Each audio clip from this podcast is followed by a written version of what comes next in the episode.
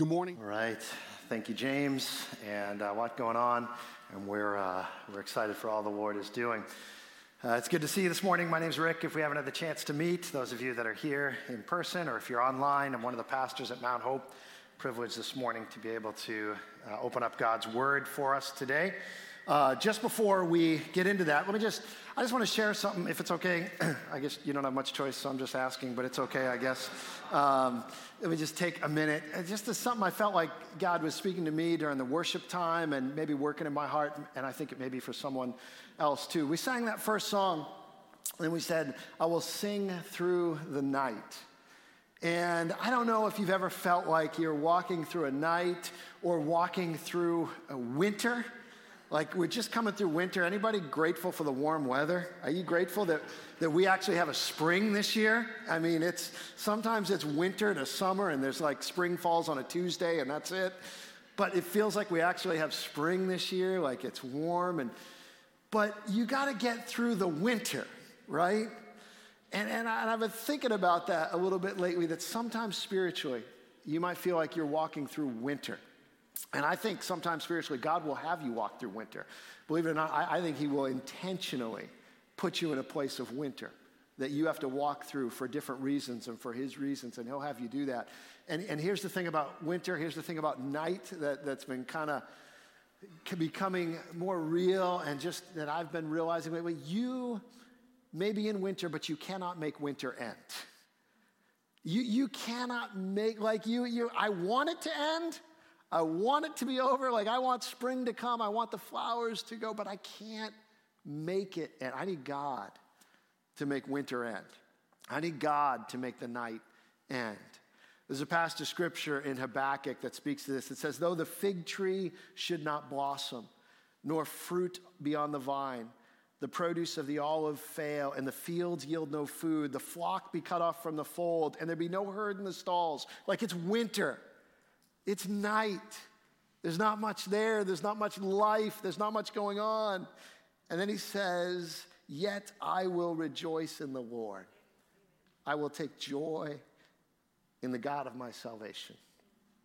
God, the Lord, is my strength. He makes my feet like the deer's. He makes me tread on high places. And I, I don't know who that word is for this morning. Maybe it's just for me, but I thought I thought I would just say it because it's a year. Like, I watched last year. I was looking back. Wendy last night pulled up, remember this? And it was last year's Easter sermon that, that I recorded in my office because I was, uh, you know, wasn't sure if I was around someone who was positive. And I, and I was like, oh, that feels so long ago. And we're still here in so many ways. Like, we're still walking through winter. And I don't know when it's going to completely end, but I know God is with us. Amen. And I know God is guiding us, and I know God is going to lead us through. So if you feel like it's still winter, if you feel like it's night, just know that there are times where God will place you there for his purposes, that God will put you in that spot, and he's at work. And he often withdraws himself strategically so that you will depend on him and know how to walk and, and find new things about him that you wouldn't have found otherwise. So, all right, that's my parentheses. Um, that, if that's all you get out of today, maybe that's all you need. But uh, let's go into the message for this morning. We're going to be in Luke uh, nineteen. We'll start in there. So if you want to turn there, you can turn there. Luke chapter nineteen. Uh, Pastor Marvin just read about the triumphal entry from Matthew. We're going to be in there in Luke. If you have your chair rack Bible there, it's about page eight seventy-nine. And uh, we don't have Bibles in your chair racks at home, so hopefully you get your own Bible there. My daughter, Bella, says that I have a face. Right? I didn't know what she meant either. But she says I have a face. And I said, well, what do you mean I have a face? She's very attentive and attuned to these things. And, and here's what she means. Sometimes she'll come downstairs or into the room, and I'm watching Netflix or I'm watching a movie. Can't see you guys over here. I'm watching Netflix or I'm watching a movie, and apparently if she comes in and I'm watching something and she interrupts me, apparently I have a face that she sees that she may not have known when I was doing on my computer, but she knows instantly that I was watching something and she interrupted me. And I and I asked her if I could, you know, just share this this morning as I start, and she said, well, are you going to do the face? I said, I don't even know the face. If I could, and then she's like, well, try and do it. And I'm like, is it this? And she's like, yeah, that's the face. And she's like, don't do that. So I'm trying not to do that when she walks. So now when I see her coming, I just like, ah, you know, I just like put this smile on because I'm trying to be, I'm like, is that better? Try to get better. But we all have reactions at times when people interrupt us, right? I mean, someone comes along and you're doing something and someone interrupts you and you have a response and you have a reaction. You may not know you have a reaction, but you probably do. They know you do, right? Just ask your kids if you're a parent. What's my reaction when you interrupt me? And I bet they know. They probably know your face. There's lots of times we have interruptions in our lives, but then there are times when we have disruptions in our lives. And an interruption is different than a disruption. When you have an interruption, you're paused, right? And you go back afterwards to what you were doing before. It's a break in the action. It's, you know, but you go back to your previously scheduled program. That's different than a disruption, right? An interruption is I'm, I'm driving someplace and a train goes across the street, you know, and I got to stop and wait. That's an interruption. After the train, I proceed on my journey. A disruption is I'm on the train and it derails. Like, that's different. That's a disruption.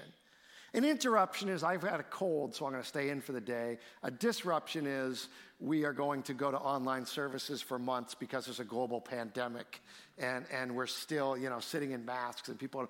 That's a disruption. An interruption is I forgot something at the store and I'm in the middle of a recipe, so I got to run out and get it and interrupt what I'm doing. A disruption is a A golden, gold level uh, tanker is sideways in the Suez Canal and interrupting commerce at the co- at the count of ten billion dollars a day because no one can get through. Like, that's a disruption. So we got the difference, right? Interruption, disruption. Here's my question for you this morning. Is Jesus an interruption in your life, or is he a disruption in your life?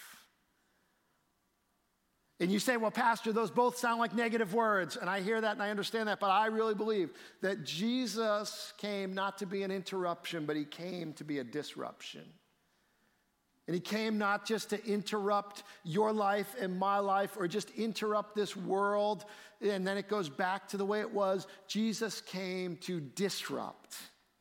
He came to disrupt this world. He came to disrupt the way things were at. And he came to disrupt your life and my life. So is Jesus an interrupter or a disruptor in your life today? That's the question I want us to consider.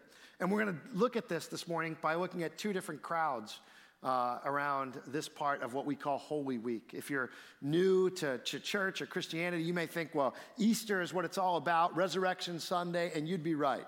Resurrection Sunday, that's it. Like, that's what it culminates in. That's what it's all about. That's our big day, right? We celebrate it every Sunday. We celebrate it every day.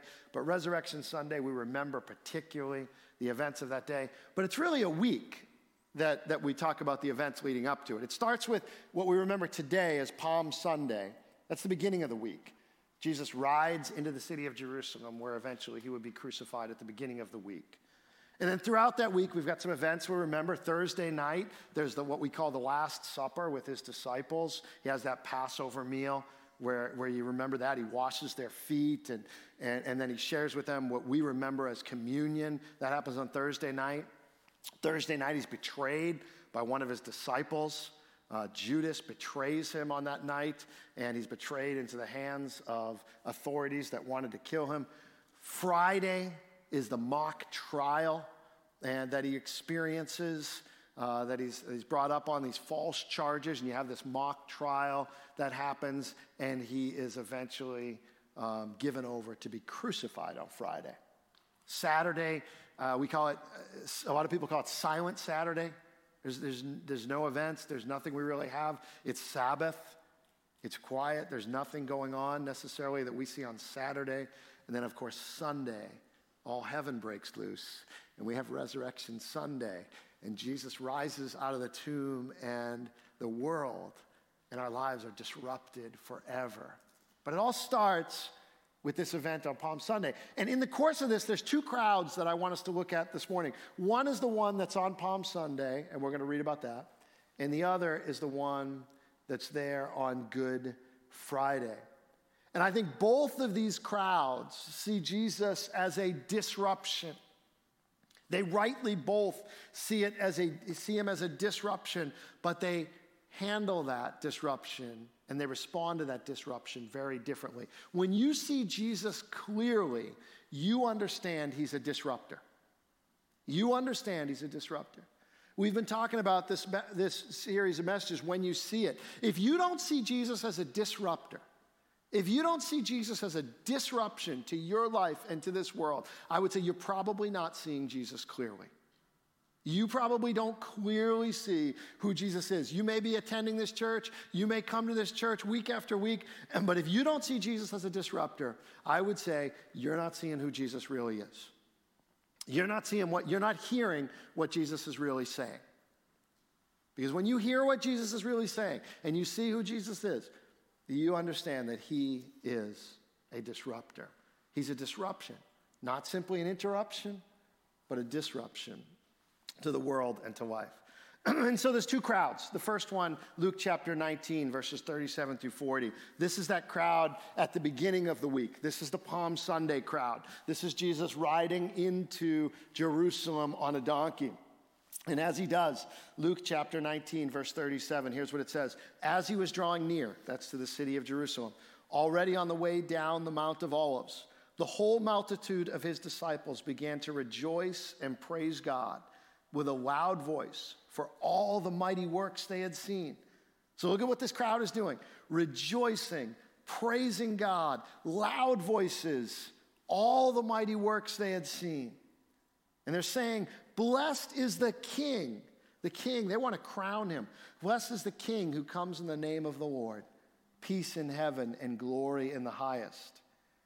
And some of the Pharisees in the crowd said to him, these religious leaders, teacher, rebuke your disciples. He answered them, I tell you, if these were silent, the very stones would cry out.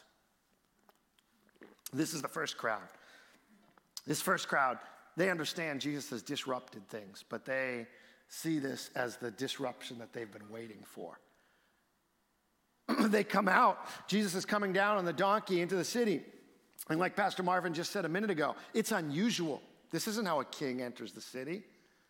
He's on a donkey. This is humble. And yet this crowd comes out, and they have these palm branches that they're putting down before the donkey, and they put their own clothes down so that the donkey can walk on the clothes, so that, and they recognize that this is the one who's done the miracles. This is the one who's done the healings. This is the one who's done all these amazing things. And so they come out praising him. They come out worshiping. He's disrupted their lives. He's disrupted their world, but they see it as a good disruption.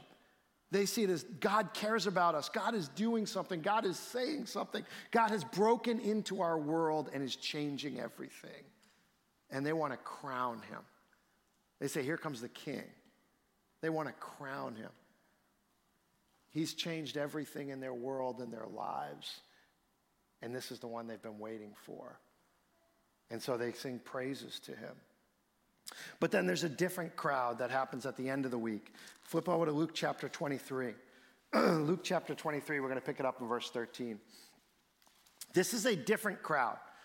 Um, it's not the same crowd of people who changed their mind and are now acting differently. This is a different crowd of people. They see the same disruption. They see the same miracles. They see the same things that this Jesus has done. But they have a very different response to him. Luke chapter twenty-three, verse thirteen. Crowd of people in Jerusalem, just like there was a crowd of people in the beginning of the week. Different crowd. Here's what it says. Pilate then called together the chief priests, the rulers, and the people. Here's the crowd. And said to them, it's Pilate, you brought me this man as one who was misleading the people, talking about Jesus. And after examining him before you, behold, I did not find this man guilty of any of your charges against him. Neither did Herod, for he sent him back to us. Look, nothing deserving death has been done by him. I'll therefore punish him and release him. But they all cried out together, away with this man, and release to us Barabbas, a man who had been thrown into prison for an insurrection starting in, started in the city and for murder. They're saying, give us a murderer. Give us a murderer instead of Jesus. Pilate addressed them once more, desiring to release Jesus. But they kept shouting, crucify, crucify him. third time, he said to them, "Why? What evil has he done? I have found in him no guilt deserving death. I will punish him and release him." But they were urgent, demanding with loud cries that he should be crucified. And their voices prevailed, so Pilate decided that their demand should be granted. He released the man who had been thrown into prison for insurrection and murder, for whom they asked. But he delivered Jesus over to their will.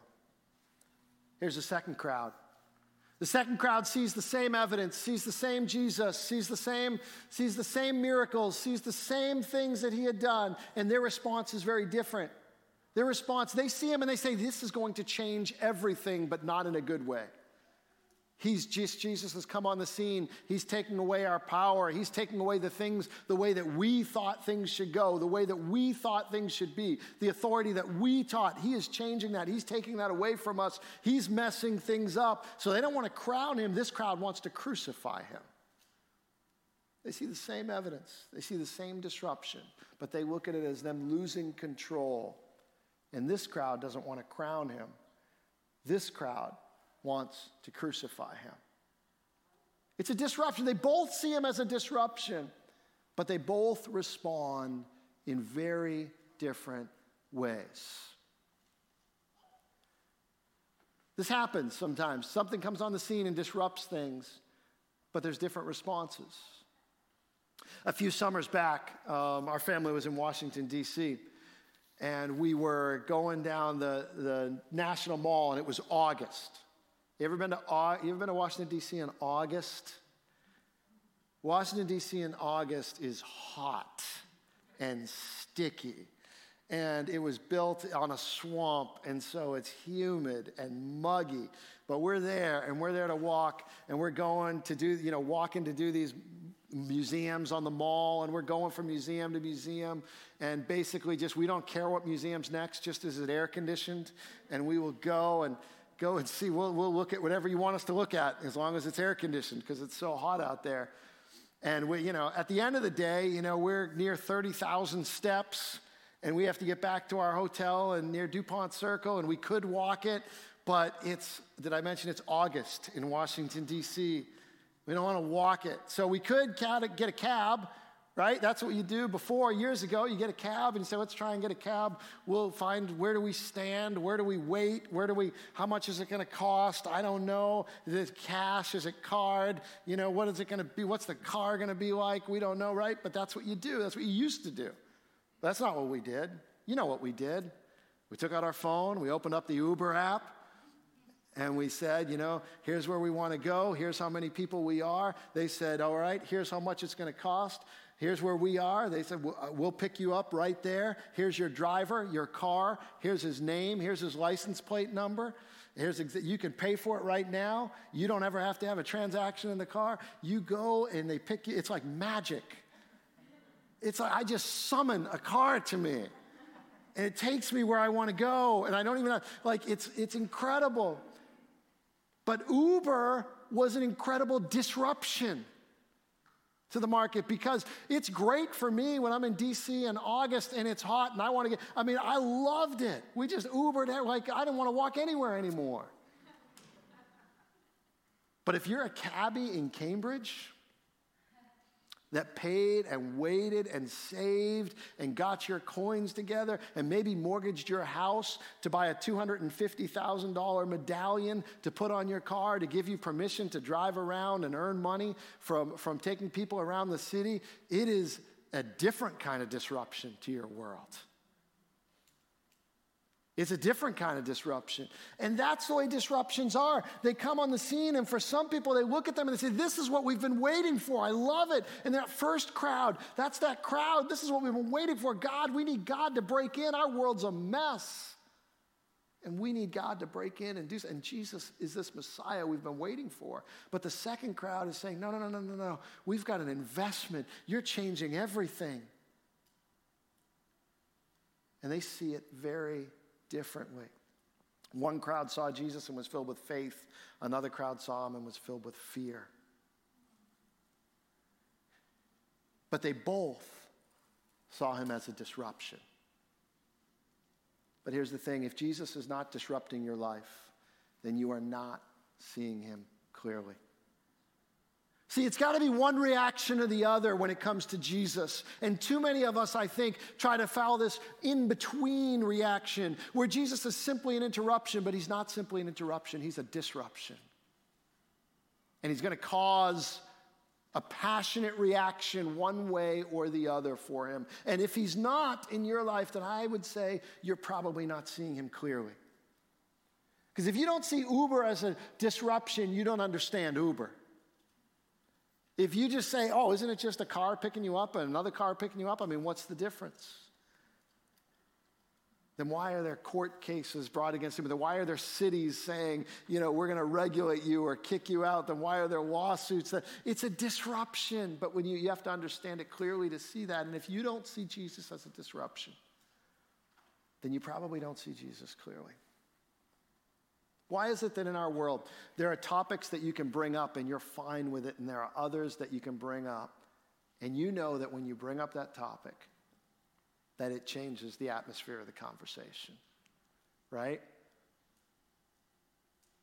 And so how, how often when you have an acquaintance or someone you're just starting a relationship with, and you might ask them, hey, do you have any, uh, you have a few minutes? And they say, yeah. And you say, great, I want to talk to you about Jesus. Maybe you've done that. Maybe you don't. Whether you do that or not, you know that there's a reaction after you say those words. Why is it that a rabbi who spent three years teaching, healing, and showing compassion to the outcasts of society, a man who was executed over two thousand years ago, is a topic that's socially unacceptable to bring up? How is it that such a man remains a topic that if you post about him on social media, it could result in people unfollowing you or arguing with you in the comments? Why doesn't that happen if you quote Socrates or Aristotle or Plato? Because Jesus is a disruptor. He disrupted this world. We count down to his birth. We count away from his death. You know, the, the, he disrupted things. If you and I don't understand that, we probably don't see Jesus clearly. If Jesus fits into your life the way a new gym membership would, you probably don't see him clearly. You know, you're going out, well, I'm, I really got to get in shape. I got to do some things better. So I'm going to, you know, I'm going out to Lifetime Fitness, and I'm just going to plunk down the money, and I'm going to get my membership, and I'm going to go there, and I'm going to work out. And, and it's going to interrupt my life a little bit because my schedule's going to be different, and I'm going to spend some time and some money there. And if Jesus fits into your life like a gym membership, like it's going to make me a little bit, I'll spend a little time, I'll spend a little money, I'll be a better person, then you're probably not seeing Jesus clearly because that's an interruption, not a disruption. If Jesus fits into your life like a new class, and I'll show up to church and hopefully, you know, it's going to make me a little better person, and maybe I won't be as angry, and maybe I'll be a little kinder, maybe I'll be a little more patient, and that's what I want to get out. If Jesus fits into your life like a new class or a self-help book, you're probably not seeing Jesus clearly because that's an interruption, not a disruption. If Jesus fits into your life like just some kind of n- New Year's resolution, like I really want to be a better person, and I think, you know, church might help me to do that, so I'm going to show up and be around it, then you're, that's an interruption, not a disruption. Jesus came onto the scene, and it changes not only this world, but it changes our life. C S Lewis, in his book Mere Christianity, most famously probably put it best. Uh, I can't put it any better than Lewis when he said this in Mere Christianity. He said, I'm trying to prevent anyone from saying the really foolish thing that people often say about him. That's Jesus. Which is, I'm ready to accept Jesus as a great moral teacher, but I don't accept his claim to be God. That is the one thing we must not say, Lewis says. A man who is merely a man and said the sort of things Jesus said would not be a great moral teacher. He would either be a lunatic on the level of someone who says he's a poached egg, or else he would be the devil of hell. You must make your choice. Either this man was and is the Son of God, or else a madman, or something worse. You can shut him up for a fool, you can spit him at him and kill him as a demon, or you can fall at his feet and call him Lord and God. But let us not come with any patronizing nonsense about his being a great human teacher. He has not left that open to us. He did not intend to. And if I could say that in the words we're using this morning, I think Lewis is saying, let us not. Let's put away this foolish idea that Jesus can just interrupt your life and you can go on with your life the way that you thought. He, that's not an option with Jesus. Jesus disrupts this world and he demands a decision. Either he's Lord and God, in Lewis's words, a madman or a demon. But you can't just say, oh, he's just a nice teacher. He's just a nice, he's just a nice man who just kind of lived a while ago and we can learn some things from. He didn't leave that option open to us. And so I come back to the question I started with. Is Jesus an interruption to your life or a disruption to your life? The kind of things that Jesus said doesn't allow him just to be an interruption. He came with a, says he came with a sword, not just simply to bring peace. He's calling you to full allegiance. Jesus said things like, take up your cross, a tool of execution and death. Take up your cross. If you're going to be my follower, you got to take up your cross and follow me. And what's he saying? He said, you have to die to yourself and live for and to me. If it's your life and Jesus is tacked on, then Jesus is an interruption. If you understand that when I follow and come to Christ, that now it's Christ's life, and I live for him because he's purchased me with his blood, and because he has he has given his life for me, and it's his life, and I live for him. Now you're starting to understand. Now you're starting to understand the life that Jesus calls us to. I think too many of us as Christians live as if Jesus is just tacked on to the life that we want to live. Those crowds understood, no, it's got to be one or the other. Either we're going to crown him as king, or we're going to crucify him. But the things Jesus said, he said he's the Son of God. He said he's the Savior. He says, no one comes to God except through me. There's no, there's no wiggle room there. There's no gray area there. There's no, that's no one comes to God except through him. So Jesus is a disruptor. But here's the thing. He's a beautiful disruptor. He's a beautiful, when you come to follow Jesus, you understand he is a beautiful disruption. I remember the day that Isaac was born, our oldest. And I remember sitting in the delivery room with him, holding him in my arms. And I had a few minutes to do that. They were taking care of Wendy in another room. And so I had a few minutes with just my son and me in that delivery room in that moment. And I remember in that moment feeling that my priorities, my perspective, and my plans had just changed in an instant. For nine months, I knew this day was coming. For years, we had been hoping and praying for this day. But I wasn't prepared for that moment. I still, I think in my mind, thought it was going to be an interruption.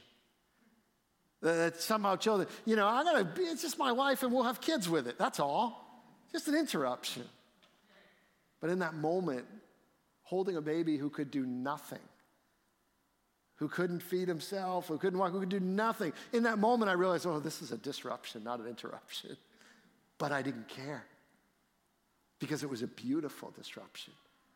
And so my priorities of what I thought was important, suddenly what I thought was important wasn't that important anymore because of this baby that I was holding. Suddenly, what I thought was so, you know, my perspective on the world and everything changed. Suddenly, my plans where I thought I was going to, like, it all started to change in that moment because it was a beautiful disruption.